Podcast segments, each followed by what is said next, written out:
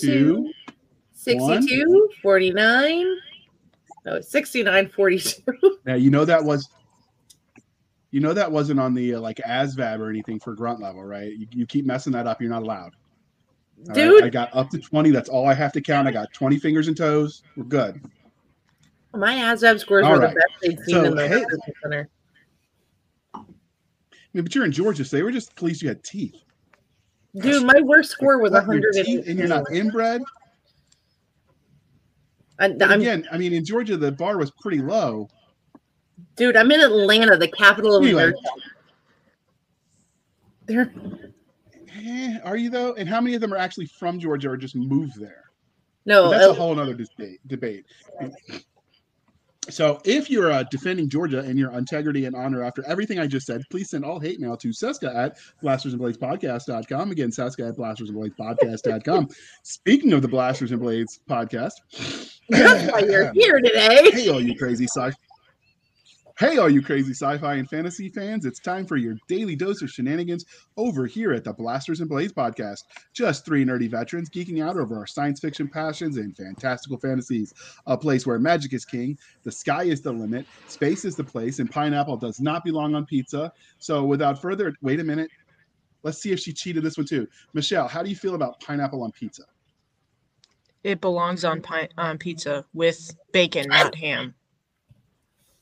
With what did she say? Bacon. Bacon, Yes. not ham. See, Bacon, not ham. I love this woman. I think, Doc, I think you're plotting on me. Like eh, the last five I'm guests, this cannot be you. coincidence. You're They're all wrong. wrong. I can neither confirm nor deny how We're much I got to- paid to say that. Happy all use right, so uh, I. I will address this in the. I will. Uh, I will address this in the post show, and if you had enough to hire her to do that, Doc, I'm clearly paying you too much. So, uh, Michelle C. Myers, could you introduce yourself to our than you do. listening viewing audience? Sure. Uh, I- my I- name I'm is. touching that one with a ten foot pole. I've been told that this needs to be 100 words or less, so I'm going to try and keep it brief. Um, my name is uh, Michelle C. Myers. Um, I have written Forget Nothing 1, and Forget Nothing 2 is about to be available in early 2022. Uh, previously, I've written some uh, gun and gear reviews for the shooting tactical world, and uh, have a little bit of background in, uh, spent some time in the Marine Corps, active duty, and then I left the Marine Corps and I went to the Army, and um, I've been there for a little bit, uh, a little bit of time, and I've I've been loving it. I I love my time in the Marine Corps, and I'm loving my time in the Army now too. So Outstanding. You can't go wrong with the big green weenie. That's what they say. Hey, that's my right. favorite- one of my favorite NCOs was an N- had started in the Marines and went into the Army. So Yep. I have several uh, soldiers right now that were in the Marine Corps, and now they're uh, in the Army. So it happens. So uh, my mentor when I made sergeant was uh, was a former Marine. He got, he got out of the Marine Corps embassy Wait, duty wait. right when the war was in the you early messed phases, up 'cause- this bad, and you still had a mentor. I mean, it was worse before. I was actually intoxicated. I sobered up. Dear God! I mean, there was a reason I was a corporal three times. Who knows what would have happened to you? I'm telling you, I was a corporal three times. I'm the kind of I was the kind of junior enlisted person that she probably hated when she was a lieutenant. She would go home at night like cursing people like me, probably, Mhm. or she just let the gunny handle it. I don't know. Lieutenants are weird like that. I let the gunny handle it.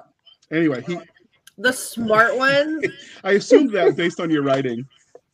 Yes. So they they uh so he thought he would be smart. He's the war was starting, so he got off active duty Marines as a light infantry on embassy duty, and he's like, I'm gonna go in the National Guard. They never go anywhere. Three Oh. days after he joined the unit, he got deployment orders. Three days. Oh no. He's like, if I'd have known I was going over there, I'd have gone with the Marines. I'm like, well, you're stuck with us. so, but You uh, made but the it was- it ended up decision. Good for us because, well, it was good for us because, you know, the guard at the time was sort of in transition to being more professional. And Mm. so, like a lot of the times, they would finish training and they'd do the bare minimum and they'd go in. But he took it a little more seriously on account of there was a war and people die in war. So when everyone else was off for the day, we were in our tents on the parade deck. learning how to do all the things that I didn't think I'd ever need to know, and some of it I didn't use. But but yeah, he he worked us to the bone. But he's an awesome guy. So That's awesome. He worked Uh, you to the he- bone because he cared. That's what he told me every time he beat us. I mean, he encouraged us with love. But uh, the the He next part of the introduction. your. Although I will say, I've told this story before, so I won't belabor the point. But when we, uh, the Marines have this motto, "Gear Adrift is a gift."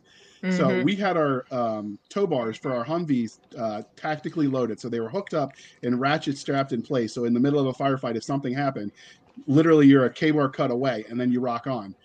When we went on base, because we were transient, we never undid that. The Marines saw that as a challenge, and they wanted our tow bars, so they took them. So we got even, and we took the Marines guidon because the guy was asleep on guard Oh. duty. Uh, Oh. Probably not the best thing for him and his gun to explain to his gunny or his captain because I met both of them. So we liberated their um, their guidon, and we had a trade. And he was down, like he totally went on this ops with us against the Marines. I, I thought for sure he'd sit this one out. We wouldn't even mind minded, like would have been would have been down with it. But he's like, nope, we're one of you now. So so we stole that guidon. I mean, we liberated that guidon together. That's so, fantastic. I will have you know they did get it back in one piece, mostly. That's good. That's nice. Eventually. So, anyway, the next eventually, well, we got our stuff back first. Um, so, um, although when we did get in a fight with the Marines at Anaconda, he sat that one out. He just watched and called us a bunch of idiots. So, I mean, I mean, it's only so Well, far it'll take Because us. he was right. Well, we'll talk about that one offline because it gets not very politically correct, and we try to we try to skirt the waves of the the, the social wars that are going on because we don't care about either side. We just want to nerd out over good books. So, My speaking of nerding out, we get to tell you- Yeah, that's not a bad rule. Um, but so we like to tell you, dear listener, how we first found this guest. So I actually found Michelle through Jason uh, Anspach and Nick Cole, who hired her to write in the Galaxy's Edge universe. Um, and then as we, um, as for how we got her on the show, well, she did threaten to kill me and, and rip my blue cord in half, and I couldn't have that happen. So we said yes. So, but I'm sure she was going to kill us with love and kindness. mm-hmm Because That's that's what kindness. Marines are known for. Love and kindness. Love and kindness. Yes. we actually we actually escorted uh, one of the marine tankers. I don't think they have tanks. JR, anymore. One of JR, on topic. No, they actually had tanks that named their tank marine named his tank kindness and the other one Love. The, the tankers like to write on the barrel of the tank like a name for the vehicle. And Mm. seriously, they named it love and kindness for the two that we escorted. Which I always Kill him, kill him with kindness. So the ADHD is That's right. apparently very strong tonight. I mean, I am on my fourth cup of coffee, but Oof. you know. Anyway, all right, Doc. Did you did you meet her before I roped you into this podcast? I mean, were you in the no, secret? but I was familiar with her because I do own this audiobook. Yay! It's an excellent audiobook. She did It well. It is an excellent audiobook. She hit it out of the park for her first for her debut novel. But before we decide whether she gets to stay, you do have to ask her the religion questions. I know she gets to stay because uh, she's way too badass for you to get rid of her. Uh, so pick one: Aliens, Terminator, or Serenity. When you say serenity, do you mean you're talking Firefly, right? I am talking Firefly. I am- Okay, good. I just needed to make sure there wasn't some one-off serenity. Oh no no no no! about. We very much, while we love Firefly, we very much specifically picked Mm. Serenity Interesting. because of Summer Glau's characters develop character development in there. Oh, River well, is such a badass. in this absolutely. I am 100% a brown coat believer, and uh, uh, I'm unashamed. So I totally agree. It's they are a wonderful group of people, and um, I think Disney is uh, going to be very interesting to see how that goes. I, I do not I'm trying not to cringe. you know Uh, what? They did a pretty decent job with Mandalorian, so I, I won't like. This is true, but I will say, for for Hmm. men of a certain age, though, I will say Ellen Ripley from Aliens. mm. Yeah, it's that's that's top shelf right there. I wouldn't know. I was never a man of a cer- certain age. Um, I mean, if you did, that would be a different podcast where we'd talk about that. so next we have the fantasy questions. Xena Warrior Princess, Legend of the Seeker, Sword of the the Sword of Truth, or the Potterverse. Uh, no one can beat Lucy Lawless. There's just no question about that. Thank you. Oh, and no, yeah, she's Okay. amazing. yeah, she's amazing.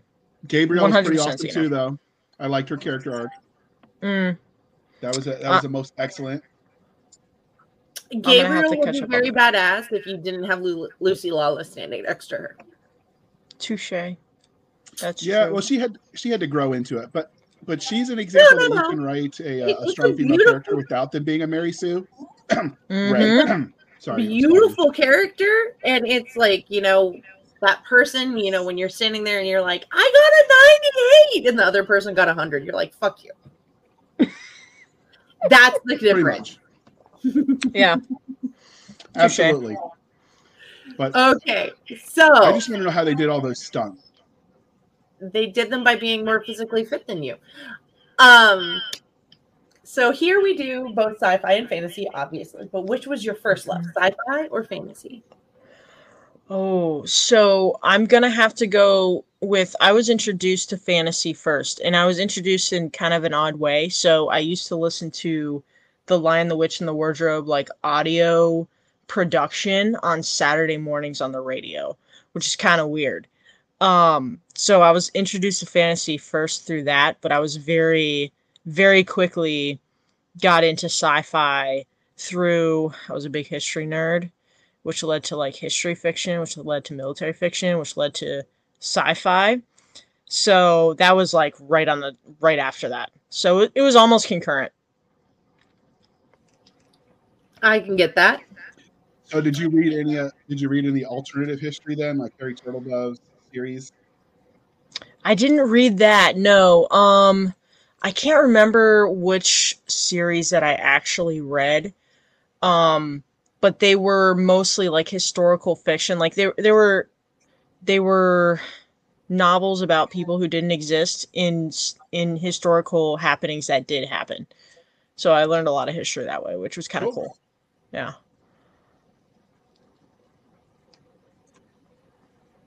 All right, Doc, Hey. save me from going all history nerd because Uh, I know. I was waiting to see if you fell for it. Okay.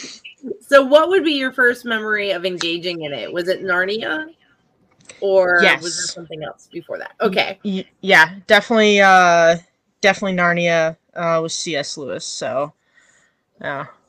Well, C.S. Lewis was an amazing author, so you Mhm. got started with good stuff there.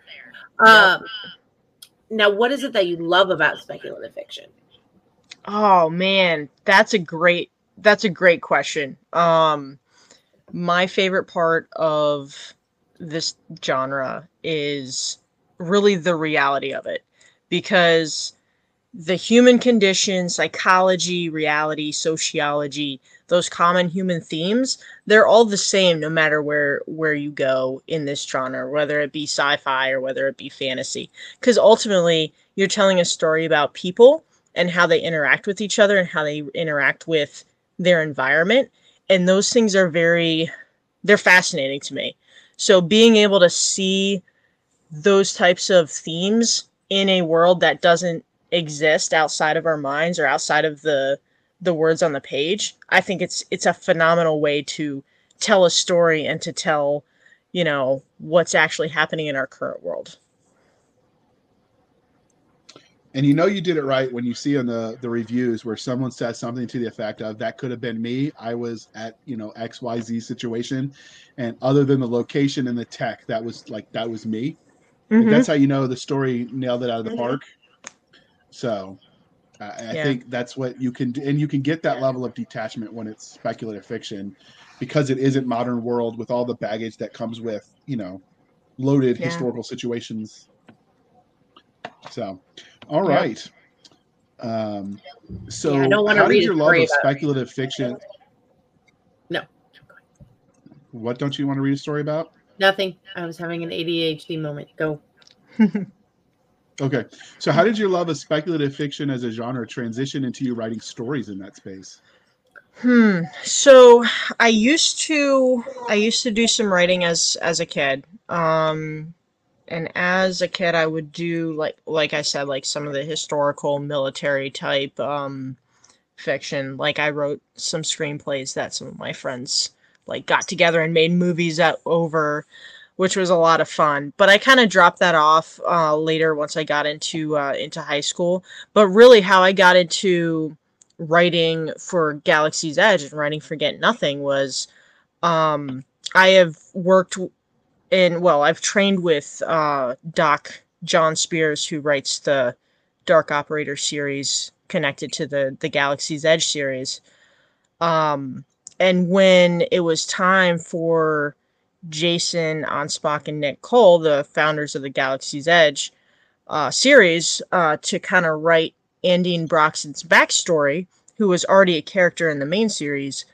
Um, I guess uh, Doc Spears was like, uh, "Here's who you need to talk to." she's in the military, so you should talk to her uh, and kind of get um, get her perspective. So so Jason emailed me and kind of asked me some of my experiences in the military and, and what those look like, and maybe what Andine's experiences might have been in the in the military in the Republic Marines in the Galaxy's Edge series.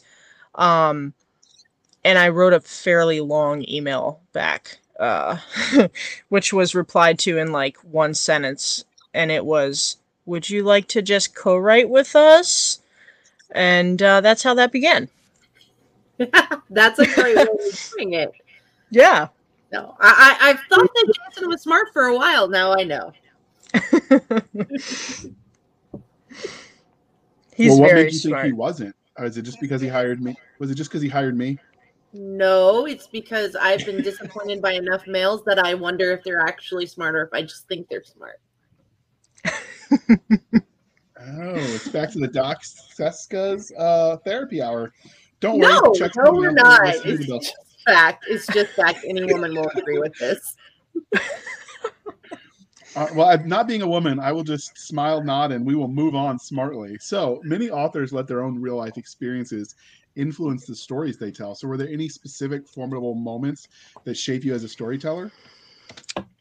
You know, I I can't say that there's specific moments that shaped how I tell stories. Um, I really think they're they've been cumulative over time. Um, I was a huge reader as a kid, uh, and I believe that being having read so many books, I I picked up some of the patterns on how you know books are formed and how to you know how to tell a story in a in a way that's engaging. So I think that that really um, kind of drove a little bit of of the ability to to tell a story. But really, I think the the most formidable um, experiences that that's shaped me as a storyteller has been within the military, and that that has come a lot from the Marine Corps, and it's fed directly into kind of Andine's story, where she's gotten the opportunity to to try to be a part of the elite uh, legion, which is up to this point has been a male only organization.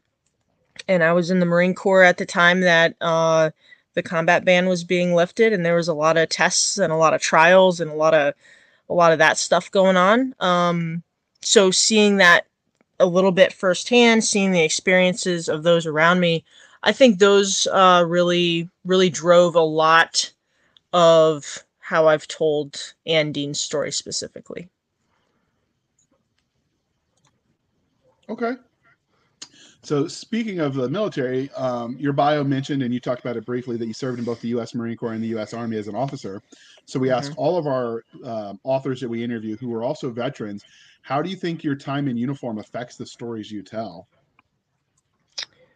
Oh, it's I, I think it's saturated with it, honestly. Um, and I would be very interested in the future to to do a a different type of story and kind of see how that that fleshes out a little bit too. But I think especially because because Forget Nothing is a military sci-fi, it's it's very heavily influenced by my time in in uniform and how it's affected uh, this the storyline for for Andine. Yeah. So so I'll ask you this because I'm curious. So when I wrote my first book, I sent it to my publisher, um, Tim Taylor, and there was a scene in there that I've talked about where he sent back the edit. This isn't believable. Nobody will believe it really happened. You need to take this out and tweak it this way. but that scene actually happened to me. So have you ever had that happen where you like you get to the stuff and like I know it's happening because it happened to me, but nobody will ever believe this? So I'm very fortunate that I have uh, Jason who reviews everything that I write. so it he is phenomenal. And the for you know forget nothing one that came out last year um he had a very very heavy hand in in the in the writing of that one. Um i had a lot more free reign on forget nothing 2 which is coming out uh later um at the beginning of 22 um but when i kind of when i sent him the my kind of my final product most most of it is still i mean it's still all in there. And you know he's added some of his professional polishing which was phenomenal to see. And uh yeah there really wasn't any of any of that really um which i was fortunate. Like nothing was like oh that's ridiculous. So that was good so so did he kill off any of your favorite characters in your story because he certainly did in mine did he really? Oh no. Um no, uh I have I killed off some characters myself, so not any not any So I mean I certainly Go ahead. Uh, go ahead. Not any say, characters, I, I don't think. Too, I had... So, so he didn't kill any of yours. It's the it's a lag. It's okay. We'll, we'll get through yeah. it.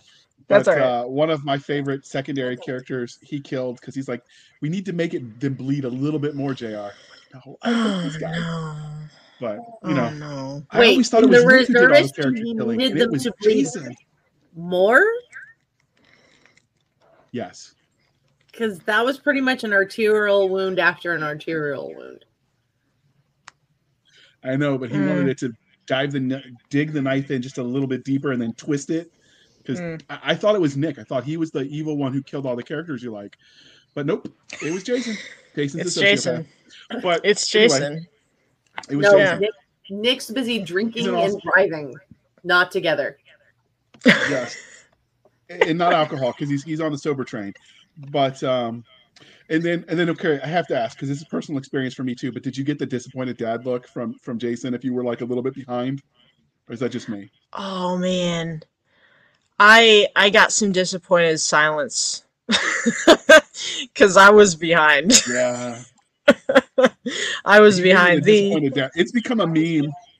Yeah, oh, yeah. I, I wouldn't know. His disappointed dad face. Jason yeah. always smiles whenever he no. sees or talks to me. Yeah, because you don't have any deadlines that you missed. No. So anyway, we talked about we talked about forget nothing and writing the outline in oh man, like 2018. And 2018 is when I got off of active duty. So I got off of active duty in May of 2018. I didn't start like a full-time job until like 6 months later. And 6 months later, almost the same month that I started working, Jason emails me and is like, "Here's the outline. You can start writing now." And I'm like, Ah, no! I had six months of doing nothing. I could have been writing if I had this. So after that, it took like three years. So here we are. You'll show him. Yeah. yeah. So back to your experience in the in the military. So when you write, do you draw on people that you knew personally when you were in? Oh yes. Um, I have several characters that are their personalities and some of their stories are based off of specific people. Um, they don't always bear that same person's name. Um, and I have some people that have a name that I want to commemorate and not aren't necessarily um, you know reflect the personality. But then there's there's some, and these are my favorite characters I think that are kind of conglomerates of multiple people that I've served with roll, rolled into one. And there's there's several examples of that in uh, Forget Nothing 2 and at least at least a couple in Forget Nothing 1 that are uh, some of my favorites. I like when you write your marine or your military characters that you don't pull any punches and nobody's like too much of the scumbag like people that have an agenda or people that serve that try to glamorize like you picked a Mm. happy medium. Oh, wait till Forget I Nothing that- 2. That's, that's always a the. Uh, I, I'm an audio person, so while I do have the insider copy that's that's done because it is finished, dear listener, uh, it's Yep. just going through the um, post production. I, I listen because I like to have my stories read to me like kindergarten hour. I'm I'm a true Yep. grunt. I'm saying. Yep. Um, so I'm waiting for the audiobook.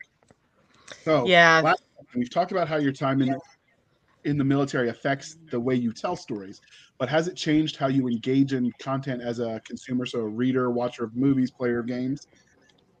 Oh yes. Um I have since being in the military, I I remember specifically when I was in uh the Pacific uh area with the Marine Corps. I had a lot of time to read when I was on a ship and um I put a book down. Like I stopped a book that just had a completely terrible explanation of like guns and gear and I was like this is a decent story, but I just can't deal with your terrible explanation. Like this is such a turnoff. So I had to put it down. it was I- bad. Yeah. I've, I've listened to Doc rant about that with some of her her friends that write uh, fantasy. She's like, no, that's Yeah. that's not the military at all. I don't know what you were doing, but I was just a phone call away. You could have called me. There are no warrant Oh, yeah. officers enlisted in the 68 series.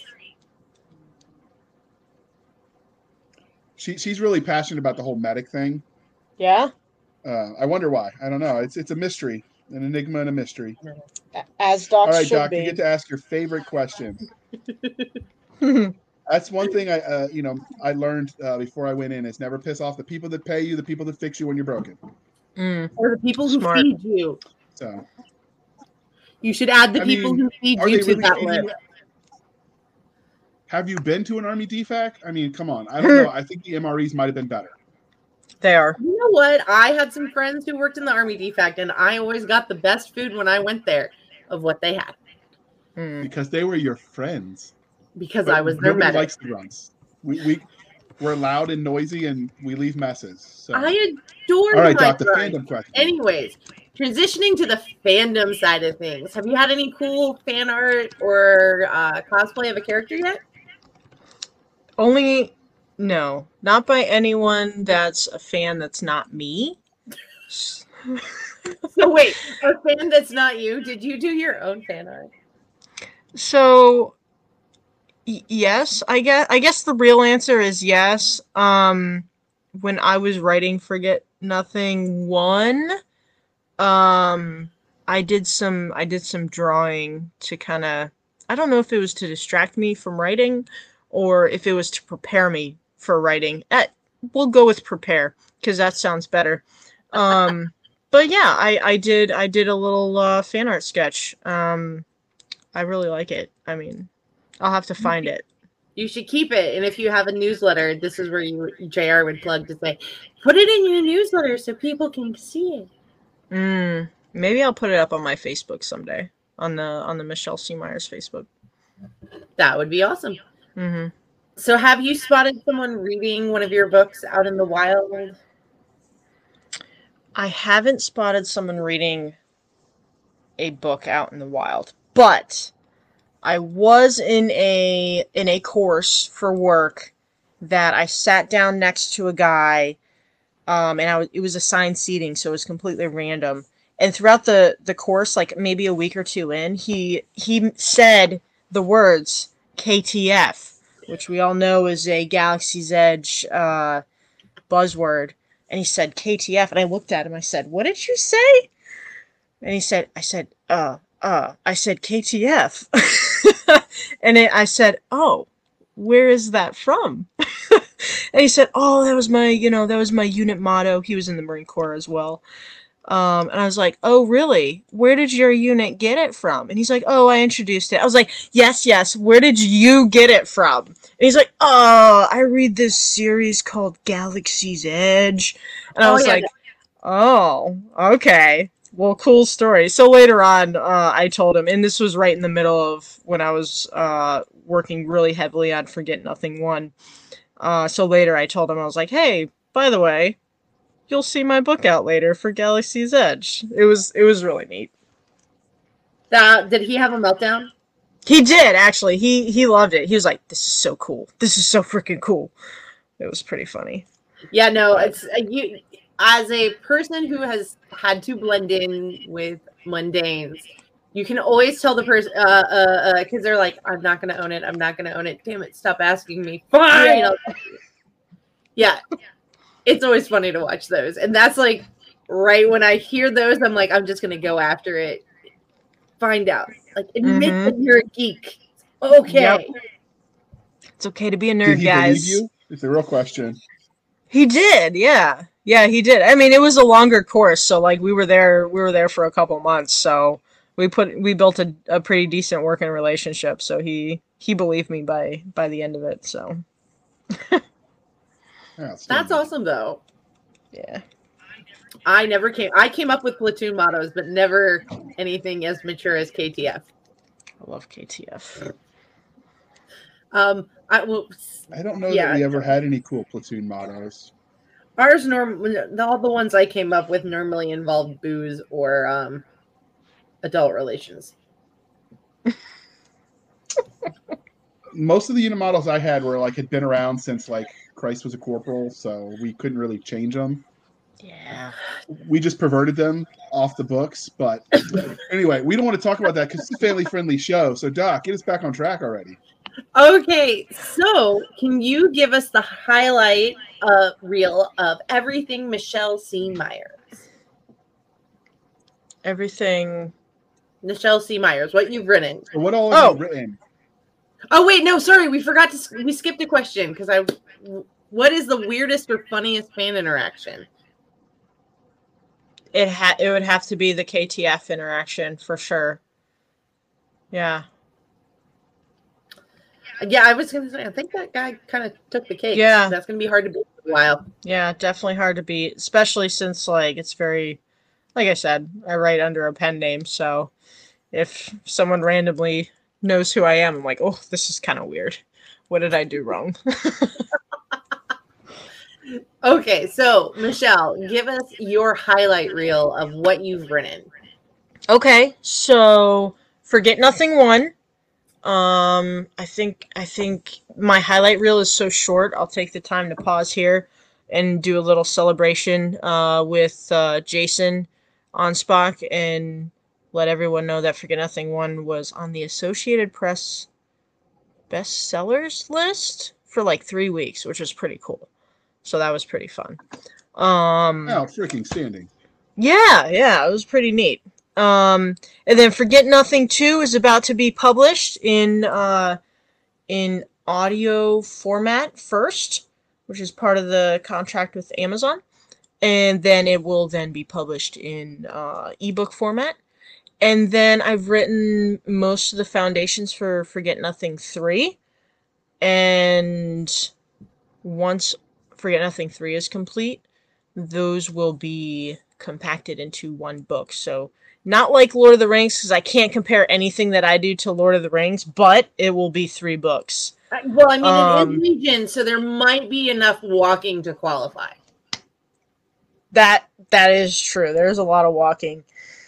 Um but yeah, that'll that'll be pretty exciting once we we get to uh, Forget Nothing 3 and it comes out in one big So, are you going hardcover. to name the omnibus or the uh, book three "Forget Me Not"?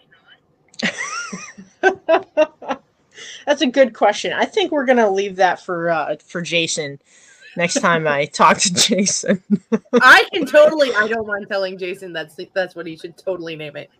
He would probably just laugh at me and go, "Okay." Twenty years have passed since the Ixa almost wiped humanity from the face of the galaxy.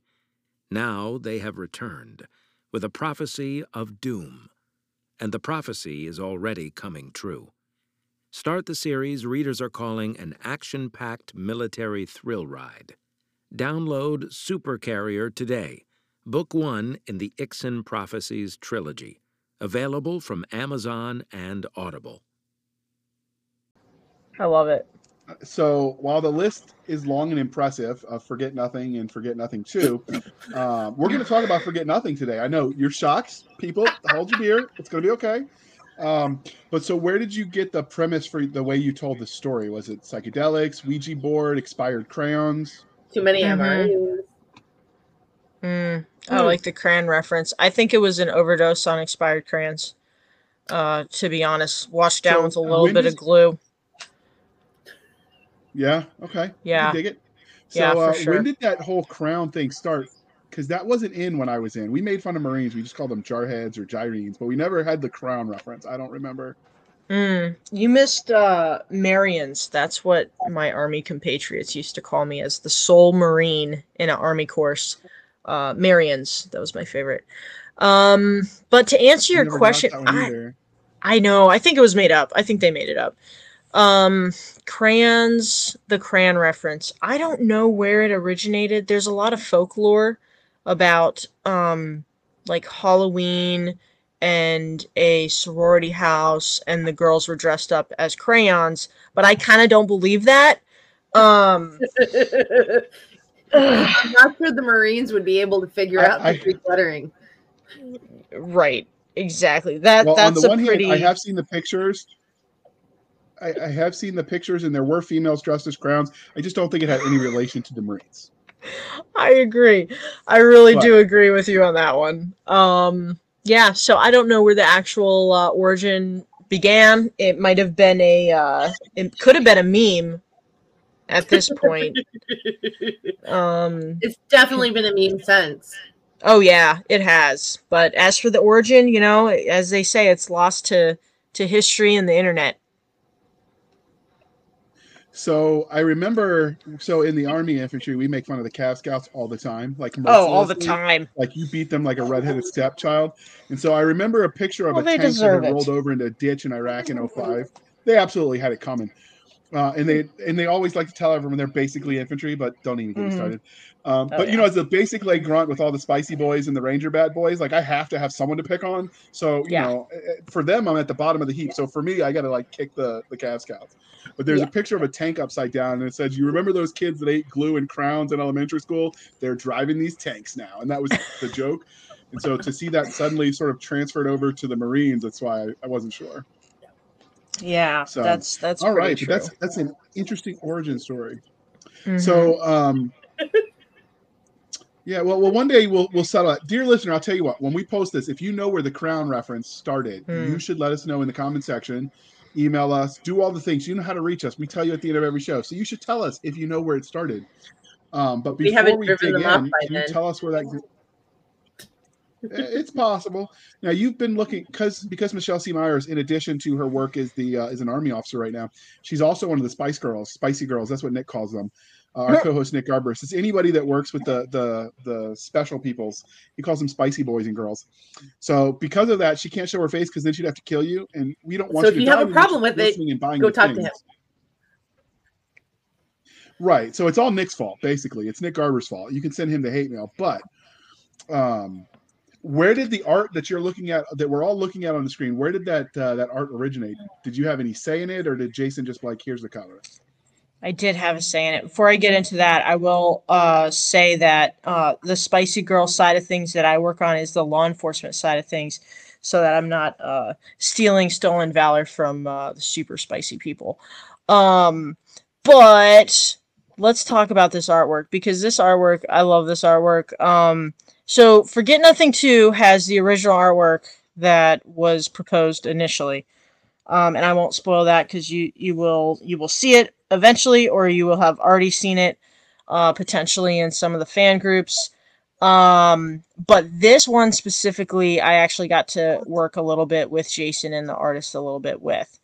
Um, and Jason came up with the original concept, and I had some a little bit of tweaks. So we didn't have uh, the smoke initially. that was I think that was my idea with the smoke, and I I thought it tied very well into the the second book cover because the second book cover has a has a yellow uh, theme to it, so I really wanted to add the yellow smoke there, and uh, kind of tie that into the uh, into both uh, titles. But yeah, I uh, I really like this uh, this cover, and especially I like her gear too because it's very marine like.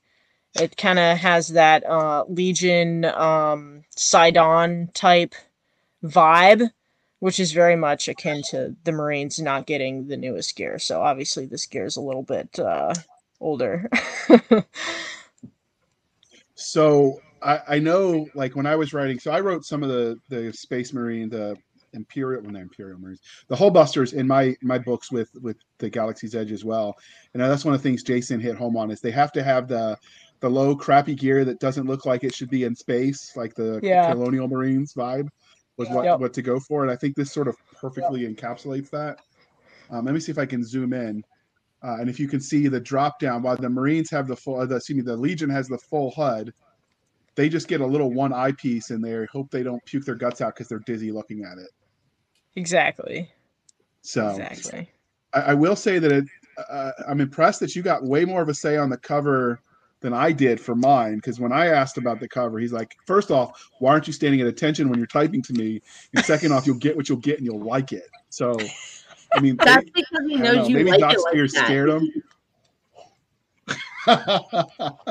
uh, one of these days, people are going to ask why I'm not seeing a therapist the way you talk about me, Doc. But anyway, I, I do Who really said like you weren't? Um, touche, but this is not the J.R. Handley therapy hour either. They don't come for that. Well, maybe they do. I don't know. You tell us, dear listener. But I really do like that art. Uh, and then the other one is they didn't use it, but I happen to have it. So let me give you. Uh, nope, it's not there. There's some pretty epic art right now that is um, the same setting, the same engagement for a certain character that's much beloved, Yes. Major Owens Yes. that's also in there. I, for whatever reason, I didn't grab it from the Galaxy's Edge file, but that art is amazing as well. You can find that in the Galaxy's Edge fan club. I will share that art again when I share this to there as well to spread the love. But that art, it was your book that made me realize he was Scottish because when they did the accent. Yep. Yep. So listened I actually the, the main series, and so Yeah, I actually got a say in in the uh the the narrator too. And I listened to the narrator that we selected and she had done a lot of accents in the past and I picked her specifically so that she would do Major Owens's accent the right way. But not because of how she says so Marine. Correct. uh, so she did say corpseman instead of corpsman. But that Yeah. aside, I mean, you know, seasoned narrators that don't do I mean, military stuff. Some corpsmen are more like corpsmen, I guess. Yeah, I mean, I, I've I've heard one military sci-fi writer who got a- adjutant instead of adjutant, or instead of Oh. the enemy was routed, it was a rooted, like a root for a tree. I mean, so as much as it is to make the jokes, like I, I don't blame them for not knowing. But uh, other than that that glaring omission, I, I think she did a stand-up job.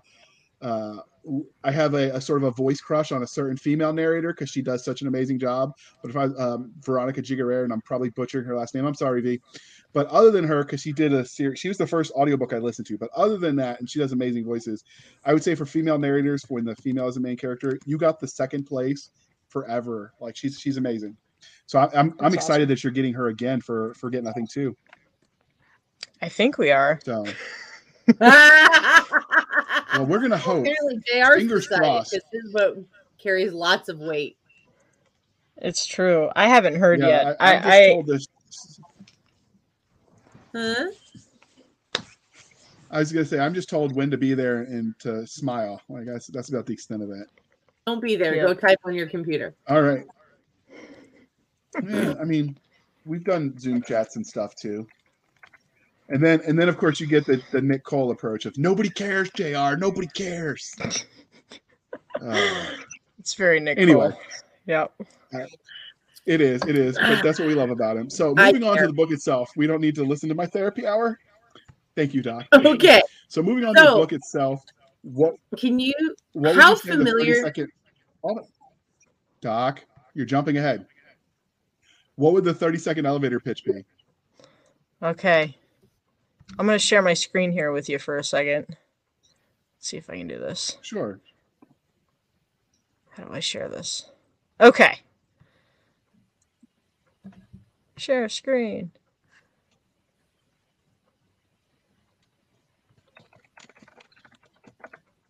Entire screen. Oh, wow. Okay. So I'm going to put that up there so that we know what we're, we're talking about. So my pitch line, and this is going to be even less than 30 seconds, but if it's my pitch line for the book is if you want to fight, join the Marines. If you want to die, join the Legion. I like it. Yeah. Okay, how do I stop Uh. That's my pitch. there you go. I stopped before. I like it. Succinct, even to the point. Yeah. Yeah. Inspired so by old Marine Corps makes- advertisements. Did you come up with that in a bar? Because that would be the most perfect way to do it. I know, right? I uh in, definitely think inspired by the old Marine Corps advertisement for uh recruiting women post World War II. Love that one.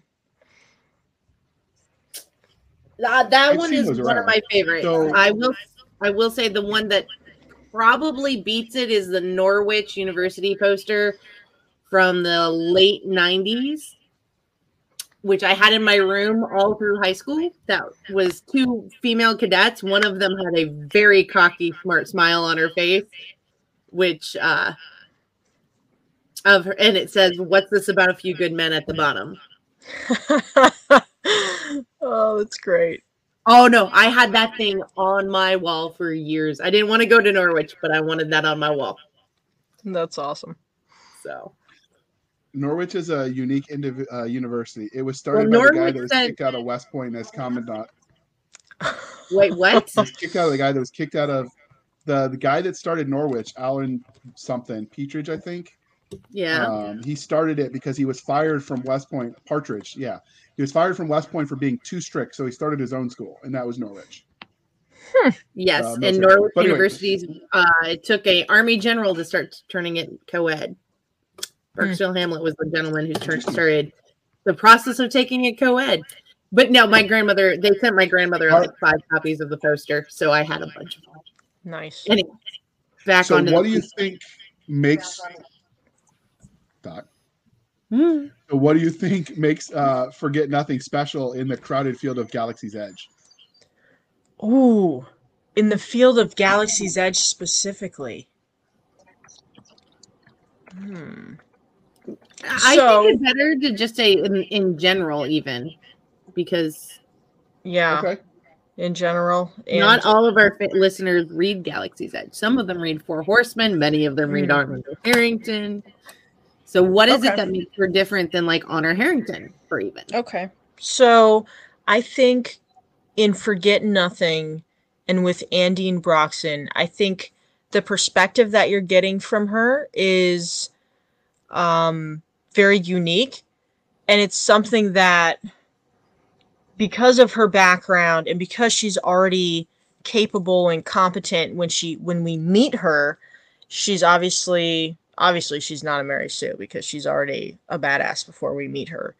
Um, and the perspective that we get to see is one of a first person perspective. So you're not seeing everyone else's perspective, you're seeing her interpretation of events, and that's especially going to be very, very interesting when it when it comes to book number two when she goes to Legion selection and and things like that. I think another point there too is a lot of the characters when you meet them in Forget Nothing 2, not so much Forget Nothing 1, but in Forget Nothing 2, uh, the majority of the characters are uh, are gray. So they're not good, they're not necessarily bad.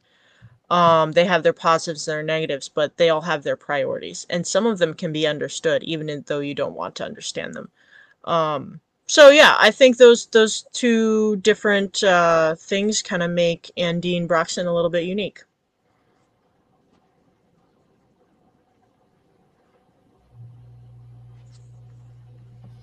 All right, Doc. So, what is, do you have familiar? Does the listener have to be to a Galaxy's Edge to understand anything in this world? Not at all. Uh, Forget Nothing was an Audible original last year, and it actually brought in some fans into into Galaxy's Edge. So there's very little that you have to understand going into um, into this book about the Galaxy's Edge universe. Um, but it does add some introduction into it. So you do have characters like uh, like Owens, like the Legionnaires that you may or may not meet later, or you may have already met in the Galaxy's Edge series. But you you fall in love with some of those characters, and if you've never seen this galaxy and this this world, um, you're going to see these characters again. You're going to see how they interact with the world as a whole, and especially Andine, this being a a uh, kind of an origin story, you're really going to be able to to see her in even book number one and book number two of Galaxy's Edge season one. Um, but this is the origin story, so this can absolutely pull people into the into the universe without having knowing anything about the universe at all. So. So it sounds like it's a great entry point, and I love that. Um, but which tropes do you think Forget Nothing hits best? Oh man. Um as a whole, because initially Forget Nothing was going to be one book. Um but now that it's broken up into into three books, as a whole I was going for the Starship Troopers uh kind of boot camp type trope. Um there is some leadership philosophy in book number 2 um, but yeah.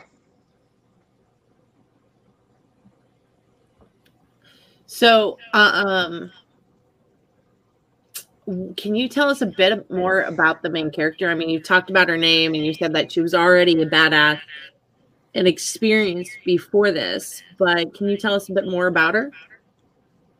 Sure. So, I think what we can talk a little bit about Andine is um, kind of her motivations and her her motivation coming into the marine the republic marines and her opportunity to um to try out for the legion is she she wants to be a part of an elite unit. And that the republic marines was was her option going into uh, the republic military.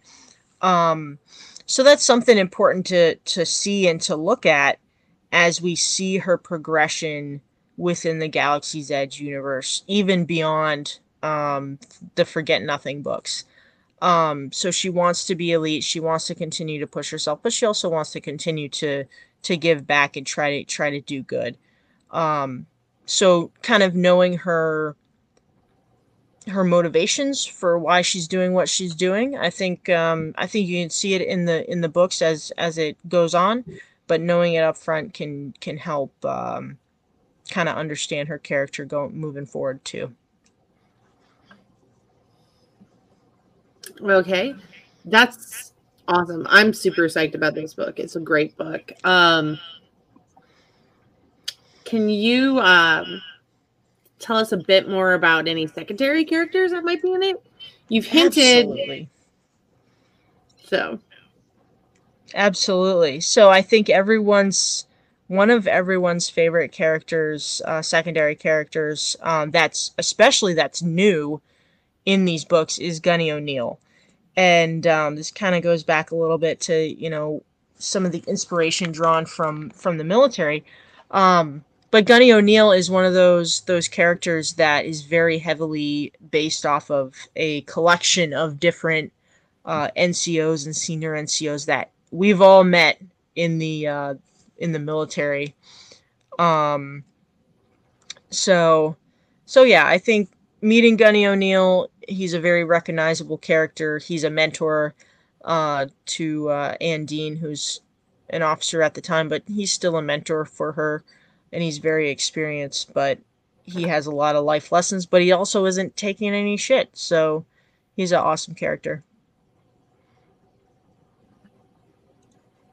If you've seen the uh, the movie We Were Soldiers, the uh, the sergeant major in that scene who says who, what kind of who says it's a good goddamn morning that character. Yes. Uh, if you haven't read this book, that's kind of the vibe she she pulled off with with the gunny, um, and he's one of the many side characters in this universe who we were left wanting more of. So, yeah. I don't I don't normally chime in like that because I haven't clearly read everything of every guest we've ever interviewed, but I've read this one. you will see him again in Forget Nothing too. Um, so there, there's a scene with him in it, and I think everyone will enjoy it. You don't kill him, do you? Because I might might not be able to forgive you. I You'll can, I can't. I can neither confirm nor deny anything. All right. so does your story? Uh, we're speaking specifically of the first book because that's what we're interviewing today. Does your your novel have any bad guys that the character has to confront that you can answer without giving any spoilers? Uh, in in book number one, not really. Um, you have the the MCR that uh, invades that invades the uh, the base. Spoiler alert. I guess I shouldn't have said that. Um, but uh, you have the MCR who is active on uh, on the planet uh, and causing a ruckus. So that's probably about as close as you're gonna get as as a to a bad guy in in number one. Um, but there's there's some good good negative characters uh, shading into the black in number two, in book number two for sure. And there are some Easter eggs to other books in the series, including one in the Order of the Centurion series that you mentioned, that we will leave undesignated so they can read it and find it themselves. Hmm. Um, speaking of characters, we like to ask all of uh, our authors this one. So, as authors, we do horrible and nasty things to the people we write about. So, if Andine met you in a back alley uh, and she knew who you were and the hell you put her through, Michelle, how do you see that interaction playing out? Could you take her? No, she'd kick my ass, without a doubt. But do you think she'd go for the throat or just to make you suffer? Mm, it depends. It depends on uh, which part of the storyline we're in. Depends on what else happened at that point. Okay, I can, Yeah. I can appreciate that. So, you know, speaking of characters and, and how we write them, some people use the uh, traditional sort of archetypes for characters when they write. Others just sort of write it instinctively. Do you- when you write, you mentioned in the pre-show that you do, you know, have some favorite archetypes. So, can you tell us what your favorite character archetype is when you write? My one of my favorite, most enjoyable f- character archetypes is the Jester Joker uh, character. Uh, much like Masters, if if anyone's familiar with the original Galaxy's Edge series, um, I don't have that character in Forget in the first Forget Nothing, but I do have Masters' little brother, not his actual little brother, but a little brother of Masters uh, in book number two, and he's he's fun. He shows up to Legion selection in t- skin tight workout pants and a purple mohawk. So we're all gonna get get some fun scenes with him. Outstanding. All right. So, um, finally, what can you tell us about the universe for people that aren't intimately familiar with? What can you tell us about the world where the story takes place? So Galaxy's Edge is. You, do you want like a brief like overview of like what Galaxy's Edge universe is? Yeah, that, that might Sure. work. Okay. Um, so Galaxy's Edge is a fascinating uh, world, sci-fi world that oh man, I haven't prepared for this this question. But it is a it's a fascinating uh, sci-fi world that uh, a lot of people akin to uh, to a certain um, series that has uh, blasters and uh, space wizards also. Um, however, I love this series and I love the Galaxy's Edge series and the and the universe within Galaxy's Edge because it really focuses a little bit on the uh, kind of the the political environment that's happening, but it also really zooms in and focuses on the individual uh, soldiers who are the Legionnaires, the most elite soldiers in the galaxy. Kind of tells their story of the universe through their eyes initially, and then in, from there it expands dramatically, and we get the we get the military sci-fi, we get the the space opera, we get the the space uh, uh, espionage uh, type uh, story. Um, yeah, I, it's it's a fun universe, and I and I love it. It's really uh, it's really fun to read. It's really fun to write in too. So, for those that were from the OG Galaxy's Edge crowd that remember back in the day when uh, Nick would do noir interviews under a streetlight uh, at like 10 o'clock at night talking about it as he was writing it. Uh, the original tagline for for Galaxy's Edge was "Star Wars, not Star Wars," or "Star Wars if the stormtrooper." Uh, Star Wars was it stormtroopers in Afghanistan if the stormtroopers could shoot. Um, hmm. That was the original vibe that it went for, but it's become so much of its own thing. I don't know that that does it justice anymore. Yeah. So, and uh, and they just sort of expanded the lore from there. But uh, that is it in a nutshell. So we, we won't put you on the spot anymore to talk about that. But Forget Nothing is clearly part of a series. We know that because you said there are currently uh, one book out published, one coming out as soon as it goes through the wickets over on Audible. Um, but is their story done after that? What more can we expect from these characters? So Forget Nothing, um, once again was came out uh, last year as an Audible original. Uh, Forget Nothing two is going to be coming up uh, early 2022 in both Audible and uh, ebook format. Um, so we're going definitely going to see Andine again. We're going to see at least one or two characters in Forget Nothing one in the follow up books. Um, but there will be uh, Forget Nothing three. So we have we have a, a trio uh, three book series planned to to finish out Andine's origin story. And honestly, Andine, I did not expect her to return for season two of Galaxy's Edge, um, but she's back, and uh, she has she has some uh, some major storylines within season two, which I was surprised about.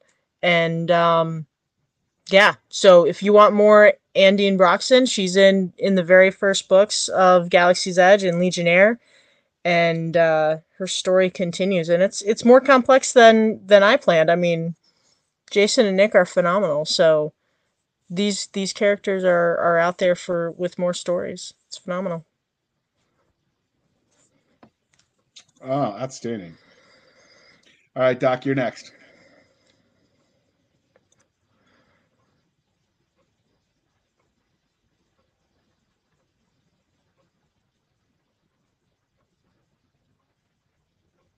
Doc, you're muted. Thank you. Sorry. Great um, production quality right here. Total professional. JR, you will never reproduce again. so, of all the uh, tech and science in the Galaxy's Edge universe, particularly in your books, which tech would you want to have? Like, you could pick something and bring it here today, what would you get? I'm simple. I came from the Marine Corps. I love I love guns and knives. I just want a blaster. That's all I want.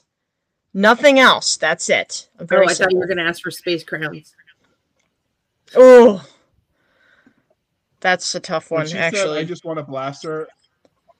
All I'm thinking about is, "You'll shoot your eye out. You'll shoot your eye out." No, JR, that's your job. Hey, it's the right season. That's right. So, of all, how would you abuse that in a daily life? Oh my gosh, I would take it to the shooting range and I would just destroy their backstop with it. It would it would be a lot of fun. They'd kick me out, but I, I would have a blast. So, you know, and then I take my blaster with me, and then I get hunt- hunted down by the government, and that that'd probably be the end of that. Well, you know, that happens. You know, it's fine. Just finish your stories before the deadline, or you'll you'll get uh, disappointing dad face emojis in jail. Deal. so, um, did you get to make any aliens for this? Ooh, I didn't get to make anything crazy for the first uh the first book, but for the second book, I did get to do some uh some Savage Marine creation. Um So, Yeah. what, um, how did you go about doing it? Did you pull out your old drawings from like Crayola Academy, or were they like purpose and need driven? What? Yeah, so uh, the Savage Marines in the Galaxy's Edge universe are like post post humans, so they're heavily modified humans with with tech and and biotech and things like that. My version of the Savage Marines that appear in Forget Nothing in the Forget Nothing series is inspired by, of all things, Toy Story. And if you remember Sid, the the creepy kid with his spider head doll like he has the Oh spider claws so with the doll head. It's inspired. It's not exactly, but it's inspired by that, and it's creepy. It's real creepy. It's nightmare level creepy. So you have that to look forward to. Yay! Sounds- Jr. It's your turn. I know. I was just thinking about the creepy kid, and and you know, it's not me this time, so I'm good. Um, Really? Are you did sure I it's say not too much? No. Maybe I don't know. This is why we don't do this this late, Doc. I reveal too much. Anyway, all right. So clearly, this interview is winding down.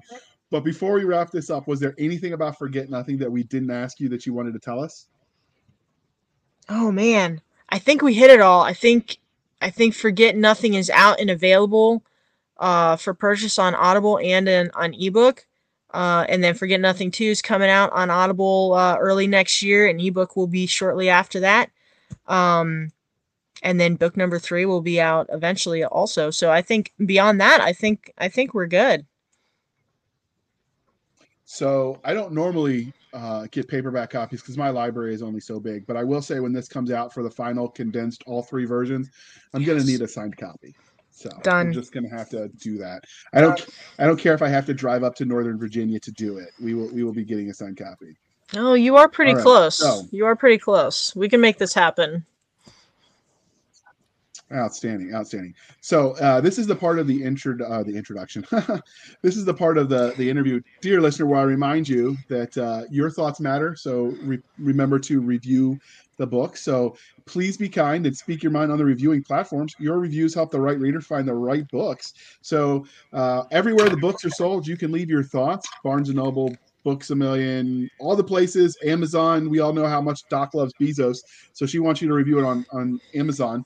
Um, she totally The is most sending me dirty approved looks thing right I now, do 'cause it's that true. Bezos owns in my book is Audible. This is true. Uh, Hmm. And so over on Goodreads, if you don't have any of those, start a website so you can review it there. If you don't have those, build a website. Just share your thoughts. They help the right reader find the right books uh, and tell us all how awesome this is. Um, even the negative reviews can help readers find it because sometimes what you love about a book or hate about a book, other people have the polar opposite reaction. And if you don't believe me, read the one and five stars, and you'll see some of them complaining or commenting on the same exact thing. So, so do your thing, people, and, and share and rate and review. They really do help.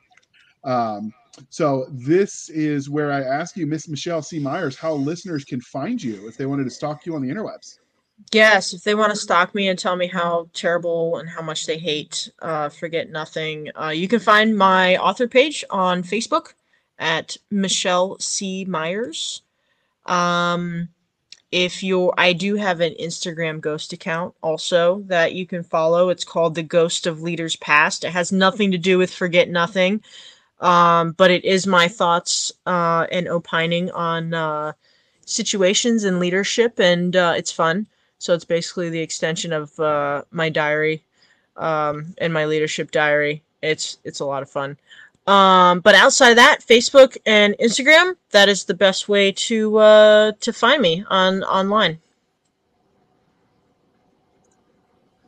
Outstanding. And all that, as usual, dear listener, will be in the show notes. Uh, you can find us on Twitter at twitter.com backslash SF underscore fantasy underscore show, Sierra Foxtrot underscore fantasy underscore show. You can email the show at blasters and blades podcast at gmail.com.